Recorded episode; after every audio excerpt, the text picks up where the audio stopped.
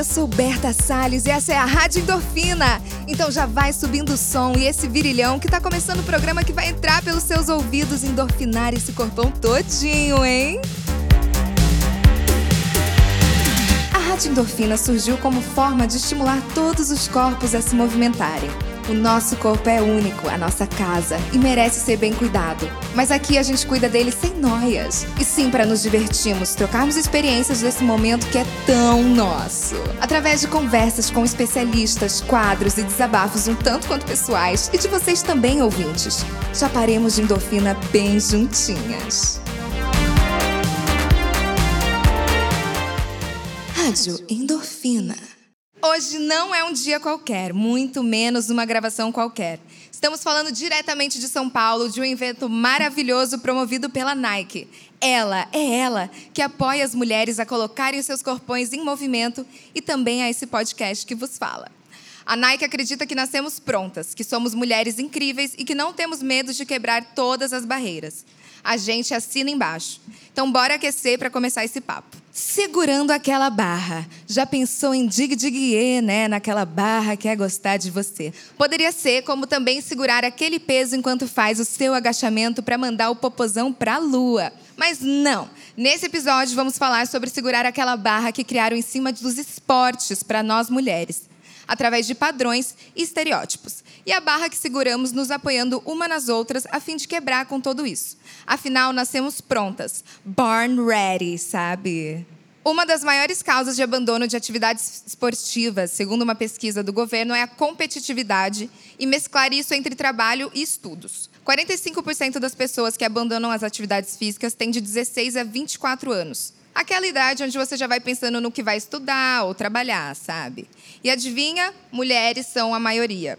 De acordo com a Agência Brasil, em 2019, as mulheres dedicaram aos cuidados de pessoas ou a fazeres domésticos quase o dobro de tempo que os homens, mais de 21 horas semanais contra 11 deles. E essa proporção não tem se alterado significativamente nos últimos anos. Me diz como que se organiza para ficar chapadinha de endorfina quem se ocupa o dia inteiro com trabalho, casa e às vezes até estudos. A gente sabe que muitas vezes não temos escolhas. Precisamos sustentar uma dupla jornada, como além de trabalhar, cuidar de casa, filhos, ou ainda uma tripla jornada quando você adiciona os estudos. Hoje, nesse episódio que é apoiado pela Nike, vamos falar sobre o nosso papel como incentivadoras dos esportes, a fim da equidade de gênero, inclusão e formas motivadoras para essa retomada. Como podemos superar o abandono das atividades esportivas para continuarmos firmes e fortes nesse paçocão? E para conversar com a gente sobre esse assunto, chamamos ela, que é modelo, body activist, fundadora do movimento Big Girl Suam Sim e dá nome ao título de grande gostosa, Letícia Muniz.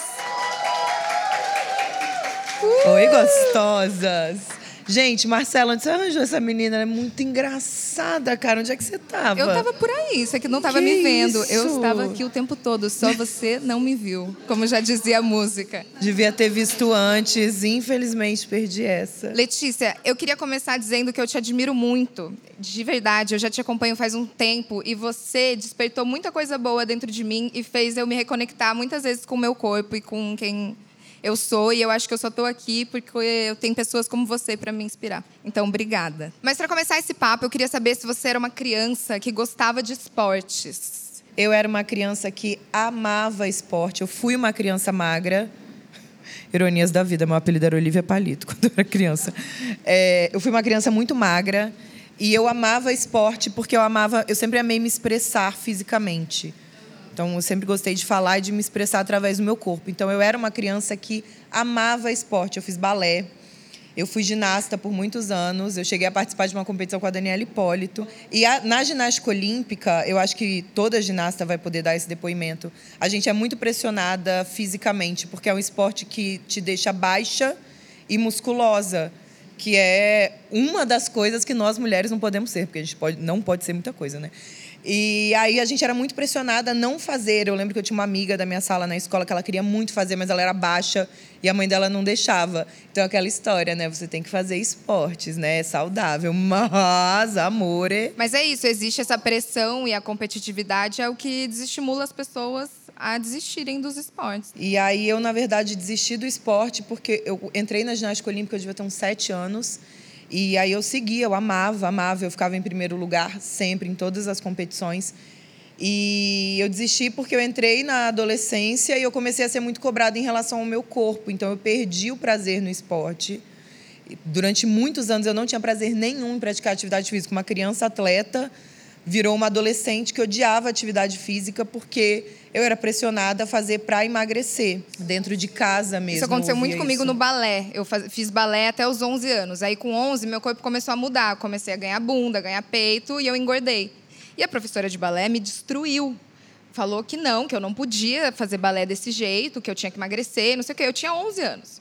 Eu desisti, nunca mais fiz esporte. Eu fui voltar a fazer esporte agora e me reconectar e entender que tá tudo bem, sabe? Que eu posso fazer o que eu quiser e eu posso me movimentar e me mexer com o corpo que eu tenho, tá tudo certo. E você estava falando na sua cabeça que uma das causas é essa coisa, né, da gente virar adulto e aí você tem que escolher entre o que você tem que fazer e o esporte ele acaba virando uma coisa que você não tem tempo para fazer. Mas eu acho que quando a gente fala é, é, de mulher, a gente toca muito num padrão, né? Então, muitos corpos são desconvidados ao esporte, né? Totalmente. Como o seu foi pela sua professora. E pessoas gordas, desde muito novas, são desconvidadas. Então, é o último que vai ser escolhido para ser do time na escola. E aí, quando você cresce, você é motivo de chacota, né? A gente viu agora no, no reality show, o gordo ele é sempre é, é, sempre que tem uma prova, as pessoas já pensam: será que essa prova é de resistência? Eu não quero fazer dupla com ele. Então, é um corpo que é preterido do esporte. Né? Então, adiciona essa dificuldade, seja de você não se sentir bem, de você não encontrar roupa que vai vestir bem o seu corpo e você vai se sentir confortável de estar ali. É, fora isso. Eu até ia te perguntar se você já foi a última a ser escolhida para algum time, se isso já aconteceu com você na sua vida. Quando eu era nova, eu era magra, né? Então, isso não era uma questão. Eu era a última a ser escolhida, porque eu era ruim mesmo. Mas. Mas eu era muito carismática, eu dava a volta por cima. Aí eu virava a pessoa que escolhia os outros. Eu montava o melhor time e ganhava, não por mim. Mas depois de mais velha, eu parei de me escolher, sabe? Então você entra na faculdade, aqui em São Paulo tem isso, lá na minha cidade tem esse negócio, não, negócio de time, parece que você está nos Estados Unidos, né, gente? Tem o negócio disso, negócio daquilo. Eu nunca quis entrar em nenhum, no vôlei, nem nisso, naquilo, porque eu falei, nossa, eu sou horrível. E eu queria te perguntar, de onde você acha que vem o abandono de mulheres com relação aos esportes? Que a gente falou, você já falou um pouquinho, tem esse lance dos corpos, né, que é um motivo de abandono. Eu acho que tem muitos fatores quando a gente fala em ser mulher, né? São tantas coisas que adicionam. É, e eu me emocionei, inclusive, vou me emocionar de novo agora quando eu falar. É, a minha irmã tem filho e eu vejo ela é uma mãe solo, eu vejo como é difícil, né? Eu tenho certeza que o pai do meu sobrinho, ele faz várias coisas. Mas a minha irmã é professora e ela cuida de casa, ela limpa a casa, ela faz comida, ela cuida do meu sobrinho. Então eu acho que isso é um super fator. A gente vê, eu criei não lembro agora quanto tempo, já tem bastante tempo, um projeto de futebol feminino, justamente porque eu percebi, através garota, de um né? evento né? que a Nike me chamou, que os homens crescem se divertindo com os amigos, jogando futebol, e a gente não. Meu irmão era o maior perna de pau que tinha, gente. Ele jogava futebol com os amigos dele todo final de semana. E o jogar futebol com os amigos é, para mim, a essência do esporte. É você se divertir num meio social então aquilo faz bem para o seu corpo, aquilo faz bem para sua mente, aquilo faz bem para sua felicidade, porque você está com seus amigos e depois vocês vão beber e vão fazer é, um a peladinha de quarta, né? E aí você pensa, o homem pensando mais à frente, né? A pessoa que já tem uma família. Ele está sempre no futebol com os amigos. Quem que está com filho? A mulher, né? Só que ela não está com filho só naquele dia, ela está com filho todos os outros dias. Então eu acho que vai tendo esses adicionais. Eu me emocionei muito quando, quando você estava falando, porque eu lembrei que por pensar na minha irmã com o meu sobrinho, na época do projeto, é, eu pensei, poxa vida, eu queria atender o máximo de mulheres possíveis, então eu tentava pensar em tudo, né? Eu preciso estar perto do metrô, estar perto do ônibus, e num dia que as pessoas que trabalham muito não estejam trabalhando. E uma das coisas que eu pensei foi: se a minha irmã quisesse vir, ela poderia? E a resposta era não, porque ela estava com meu sobrinho. E eu falei: o que, que eu posso fazer em relação a isso? Eu posso convidar essas mulheres a trazerem os filhos delas e a gente cuida. Gente, era tão engraçado, porque eu sou péssima com criança. E aí eu tentando brincar com as crianças, e as crianças queriam as mães. Eu ficava, meu Deus do céu, o que, eu vou fazer agora? Mas eu ia lá até o fim. A Lari, que trabalha comigo, ela ia, ela via. A gente comprava uns brinquedos, tentava entreter as crianças para as mães jogarem. E para elas aquilo era muito importante, porque elas falavam também: eu não só não tinha com quem deixar minha filha, como eu queria estar junto com meu filho. Então eu acho que são muitas barreiras. É a barreira do corpo, é a barreira de você ter medo de expor o seu corpo gordo ou o seu corpo fora do padrão ao ridículo. É, esses fatores sociais que sempre se agravam quando é uma mulher. Com certeza. E eu estava pensando no Big Brother? Porque você vê, o Paulo André tá lá e tem um filho de cinco meses, sabe? Tipo, só um PS aleatório. Mas ser pai é muito fácil ser pai. E eu li um texto da TPM agora da, da Hellmother, não sei se você viu, falando. Eu queria ser pai, sabe? Como é mais fácil. Enfim. E eu queria saber de você, se você teve algum momento de desencontro ou se sentiu desestimulada com os esportes durante a sua vida, que você já falou um pouquinho. E os fatores, por que, que você acha que isso aconteceu ao longo da sua vida? Foi bem na fase da puberdade, né? E apesar de eu ser muito magra antes, meu corpo desenvolveu. E eu sou grande, né? Tenho muita bunda, tenho muita coxa, tenho muito braço, muito peito. Então, ao mesmo tempo que eu era muito pressionada a emagrecer, aquele esporte que eu fazia, que era ginástica olímpica, não servia para mim. Ele não ia deixar meu corpo bonito. Então o rolê não era saúde. Era só estética. Era eu fazer um esporte que ia deixar o meu corpo bonito. E aquilo me desanimou muito. Eu saí da ginástica olímpica e eu comecei a sofrer muita pressão dentro de casa mesmo. E aí o esporte virou uma coisa horrível, que eu acho que é para muitas mulheres até hoje. Esse reencontro com o esporte, com a atividade física, ele é muito difícil. E é tão mágico quando ele acontece. Eu comecei a treinar agora durante a pandemia. Eu tive um episódio super grave assim na pandemia de passei mal, tive que ir atrás de médico, nutrólogo, tal, não estava bem. E aí eu falei, tá, eu preciso me exercitar, porque eu tinha pavor de exercício, eu tenho pavor de exercício que envolve competitividade, pela vergonha, porque eu sempre fui a última a ser escolhida, é, tem esse episódio do balé. Então, na pandemia, eu falei: não, eu preciso me mexer, vou treinar, vou treinar sozinha. E aí eu comecei a fazer com personal, que é tipo um privilégio, mas enfim, é um personal online. E consegui me reencontrar e consegui gostar de me exercitar pela primeira vez na vida aos 27 anos de idade. Então, assim, é possível, sabe? Esse reencontro é possível. E é muito legal quando ele acontece. É por isso que eu estou aqui hoje falando com vocês até, porque e é um processo recente, não tem nenhum ano, eu acho que isso aconteceu na minha vida. E é muito difícil, porque a gente realmente não é incentivada, a gente é incentivada a fazer para emagrecer. Será que você odeia ou será que você não encontrou alguma coisa que você, que você sente prazer fazendo? Que é o que você estava incentivando no clube é, Big Girls Swan Sim, né? Outros tipos de esporte e para você se divertir, porque pode ser divertido. E outra, faz tão bem para sua cabeça. Para mim, é o que mais faz diferença é na minha saúde mental. É me exercitar é questão de saúde mental hoje em dia. Então parou de ser uma questão estética e foi para outro nicho da minha vida, assim, que eu acho que é aí que rolou esse reencontro. Mas é que eu acho que o problema ele é muito social também. Inclusive eu fiz a série por isso. A gente é muito incentivado a fazer a atividade que mais emagrece. Por que, que o crossfit virou uma febre, gente? Nada contra quem faz crossfit. Mas o crossfit virou uma febre porque ele prometeu que você queimaria muitas calorias num treino. E aí todo mundo falou: é isso que eu preciso fazer. A gente sempre faz aquela atividade da moda que entra na moda porque te promete queimar muitas calorias em uma aula. Então, você não faz o que você mais gosta, o que é legal. Você faz o que mais você vai emagrecer. E aí você começa a fazer e você fala, puta, mas isso é chato pra caramba. Aí você não quer mais fazer nada. Eu nunca ouvi alguém me dizendo assim, meu, vamos fazer tal esporte porque é muito divertido. Tipo, é muito raro isso acontecer. Eu acho que só aula de dança, de zumba, sei lá. Que... Nossa, eu amo zumba. Eu também amo sou péssima, zumba. Eu amo. Eu sou muito ruim. Mas, mas é tudo, eu me divirto bastante. Eu amo. E a ideia da série foi justamente essa. Eu falei, gente, tem tanta atividade legal para fazer, tanta. Mas todo mundo só fala em academia. Vou, é, é, eu fiquei uma, morrendo de vontade de compartilhar uma técnica que deu certo comigo. Qual o seu nome? É Thaís. Oi, Thaís. Eu morro de preguiça de treinar, de fazer academia, mas preciso ir. Eu tenho um esporte que eu amo, que é a patinação, Mas eu tenho que fazer musculação, porque eu tenho, eu tenho problema em tudo quanto é lugar. Aí, quando eu vou, quando eu venço a preguiça e vou, eu volto para casa muito feliz. Mas muito. Aí eu me filmo, eu faço um depoimento para mim mesma. Eu amo! Eu falo, cara, olha como você tá feliz, olha como você voltou suada, olha, você conseguiu. Eu quero ver esses vídeos! É. Thaís, libera o vídeo. Vou mostrar no telão. Eu mando às vezes pro meu marido, eu peço para ele me filmar, porque ele incentiva também, sabe? Ai, demais. Aí às vezes eu "Ai, não quero ir, aí eu coloco o vídeo e vou. Aí você fala, não, é essa guerreira que eu quero ver aqui. É essa mulher que eu sou. Quando as meninas falaram que elas gostam de malhar, na mesma hora eu já pensei, elas dançam. Então elas não colocam na malhação todo o peso de essa é a atividade física que eu faço. Então a musculação, ela vem como uma coisa para somar e na dança você se sente muito bem fazendo uma atividade física, se sente maravilhosa, igual você na patinação. Então era justamente esse ponto que eu ia chegar. Eu quis mostrar na série quantas coisas maravilhosas. Também faço musculação, apesar de não gostar.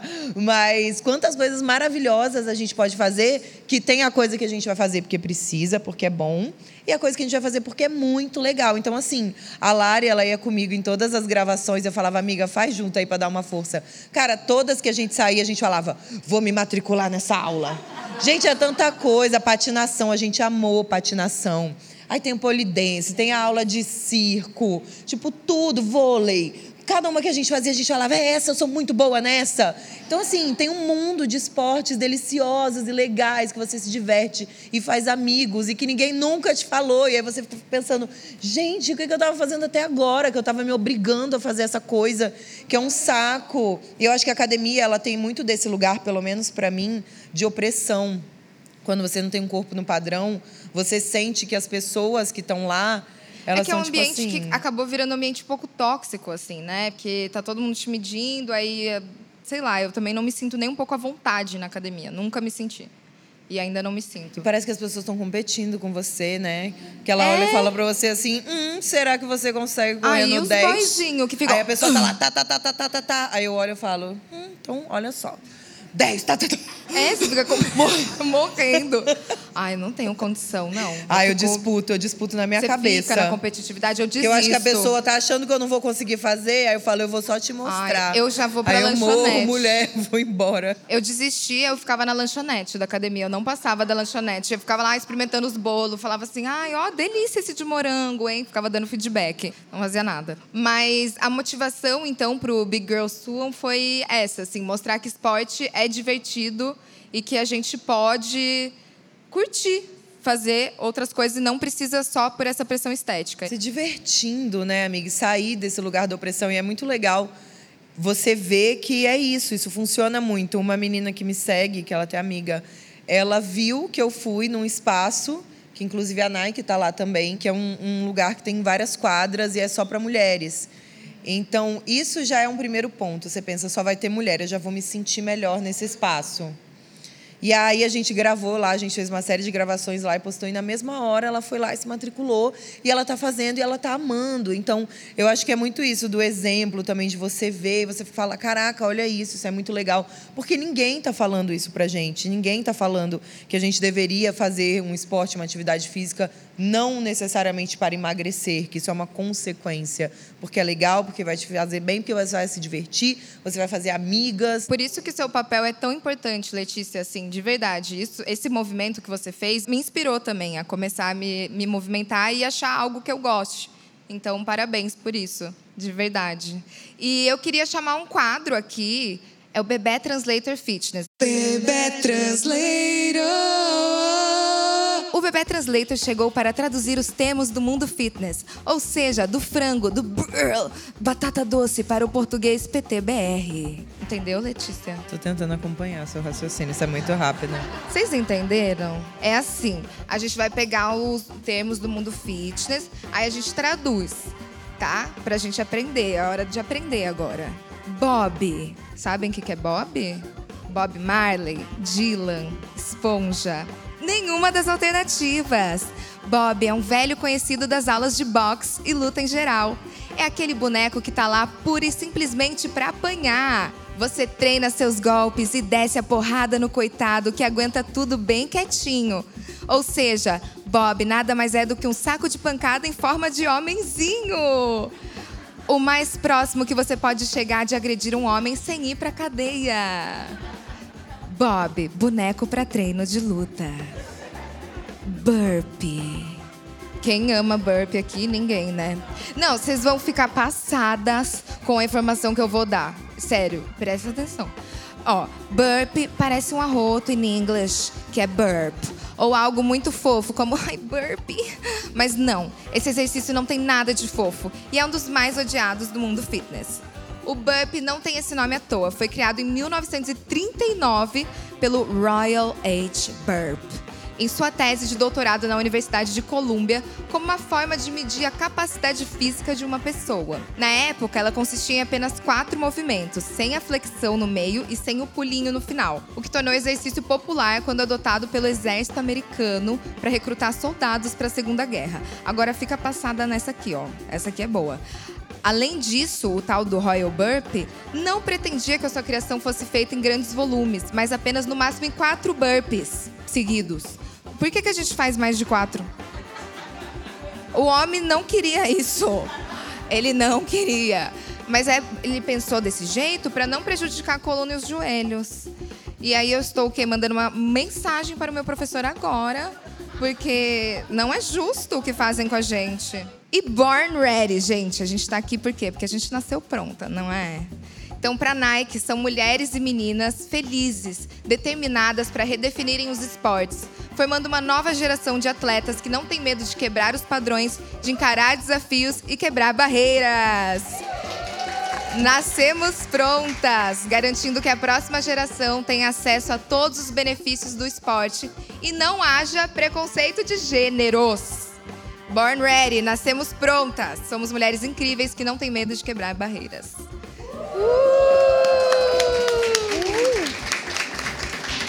Bebê Translator. E agora a gente tem um outro quadro, mas antes acho que a gente vai, pode voltar para o nosso papinho.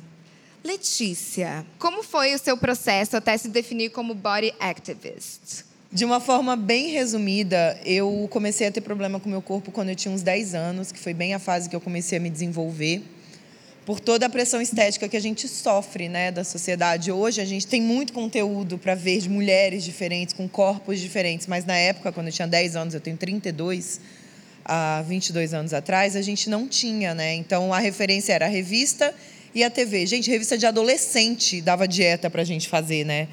Então eu comecei com, com esse problema com o meu corpo. E eu sempre quis, desde muito nova, fazer teatro, eu sempre quis trabalhar com TV.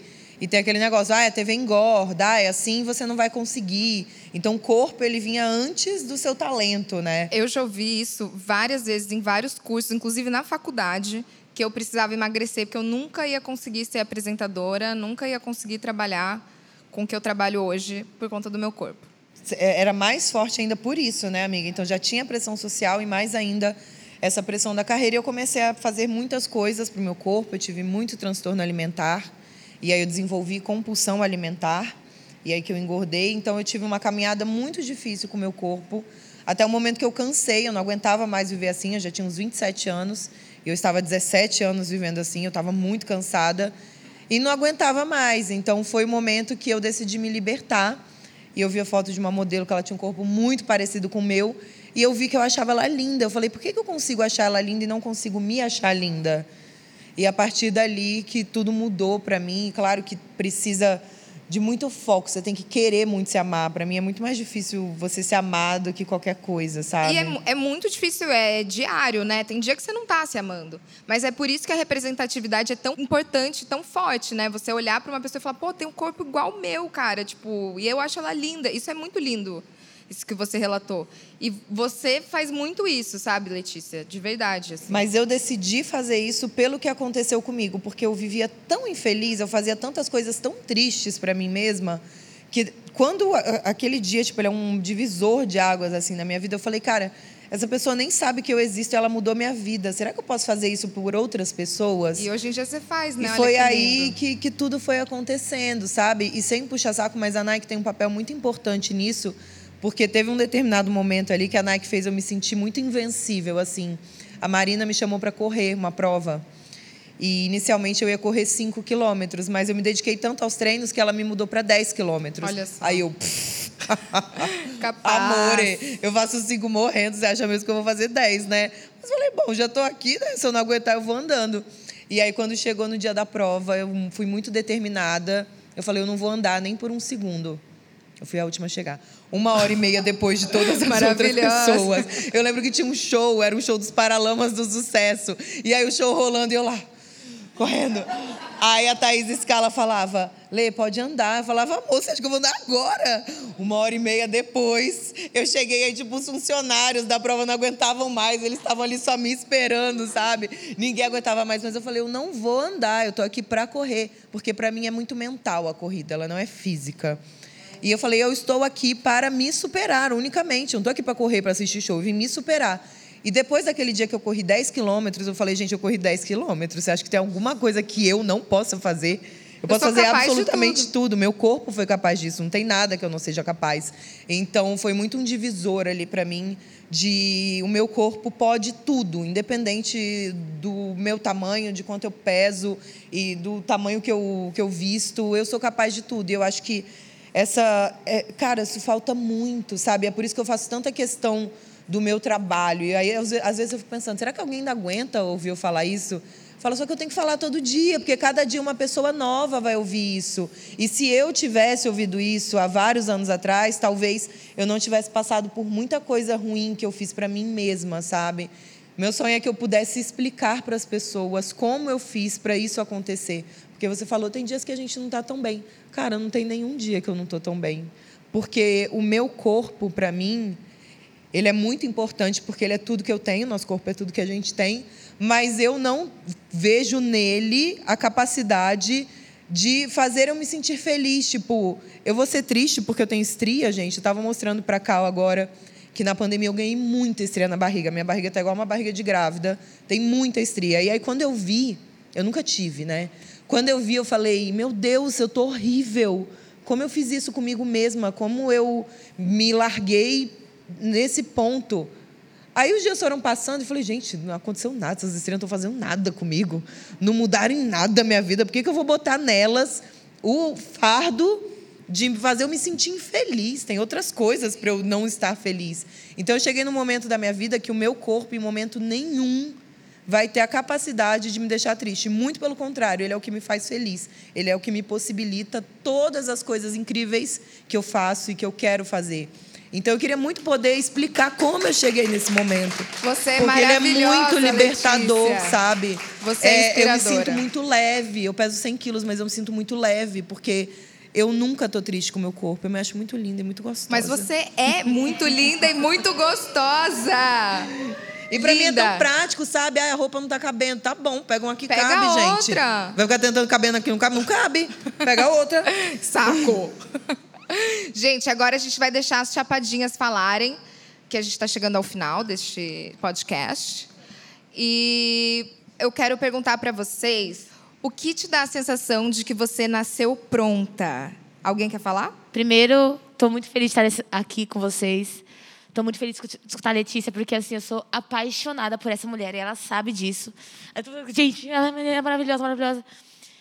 E é muito, é muito louco, porque eu estava até comentando com as meninas, né?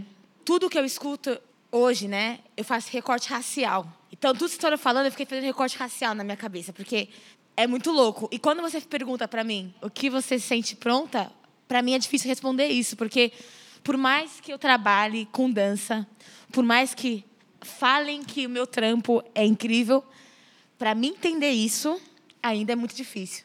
Então, por mais que seja algo que eu faça, parece que nem para isso eu ainda eu me sinto super pronta, sabe?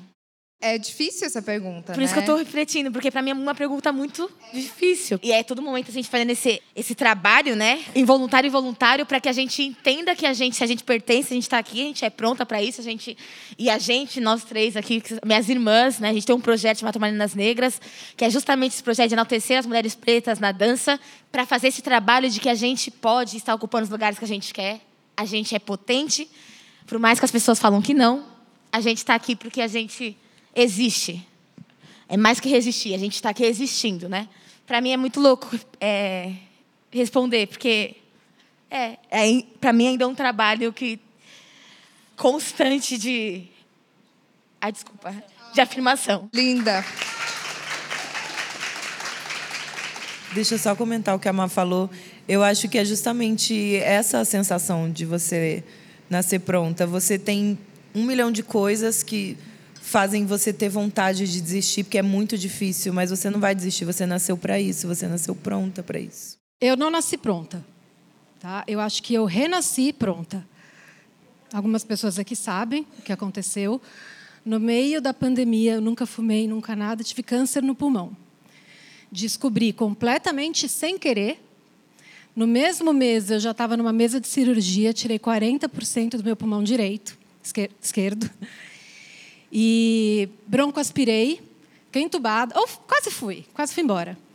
Quando eu saí do hospital, eu antes, eu era aquela pessoa que ia para a praia, eu não ficava sem a canga, era capaz de eu entrar no mar de canga.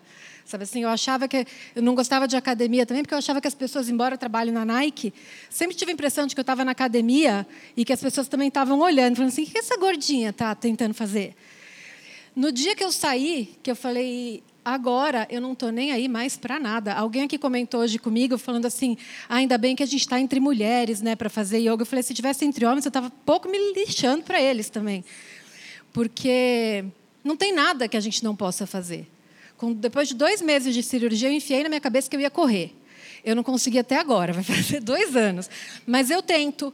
E aí as pessoas falam: quantos quilômetros você corre? Eu falei: não faço ideia. Eu coloco a música, aí eu vou. Uma música eu corro, mas eu corro pulando, porque você veja um passarinho, eu paro e olho. Você veja uma planta, eu tiro foto. E a outra eu ando.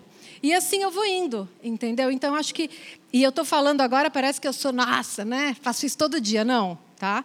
É, adoro me boicotar, adoro um remedinho, sabe? Ah, saiu lá um negócio mágico que emagrece. Aí ah, eu quero. Aí eu tento lembrar tudo que eu vivi para voltar atrás. Então, acho que assim, não precisa passar por isso que eu passei.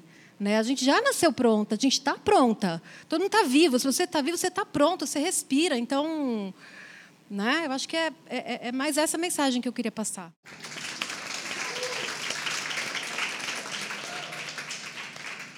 Mais alguém quer falar? Oi, oi. É, eu sinto que eu nasci pronta só depois que eu começo. Eu amo praticar esporte, mas eu sinto que todo dia, antes de eu começar, aquele momento do tipo, ai, será que eu vou mesmo? E não importa se é correr, surfar, jogar tênis, se é um esporte onde eu me divirto ou se eu, enfim, coloquei na planilha que eu vou fazer aquilo. Um segundo antes de começar, eu sempre sou consumida pela dúvida a respeito de mim mesma. E no segundo depois, assim, quando eu começo, quando eu dou o segundo passo, o terceiro passo, ou a segunda remada para dentro do mar, é, o sentimento de que eu nasci pronta, ele vai se apoderando de mim, na verdade. E aí, sei lá, eu vou entrando num flow e a cada minuto que eu tô mais entregue àquilo, eu sinto que eu tô mais pronta. Acho que pensar se eu tô pronta ou não, a resposta vai ser sempre não se eu ficar pensando naquilo. Então, às vezes, eu falo um silêncio Bruno, só vai e espera acontecer. Vai acontecer. É, de, referências de quem tem criança. Gente, muito obrigada pelos relatos. Muito obrigada mesmo. Eu não acho que eu nasci pronta também. Eu fico me questionando disso o tempo todo. Estou me questionando agora o porquê que eu estou sentada aqui. E e falando com um monte de mulher incrível, maravilhosa, que tem esses relatos que estão me emocionando aqui. Eu estou muito emocionada e muito obrigada. E chegamos ao fim de mais um episódio da Rádio Endorfina. Espero que a sua endorfina tenha subido tanto quanto a minha. Um beijo e até o próximo episódio.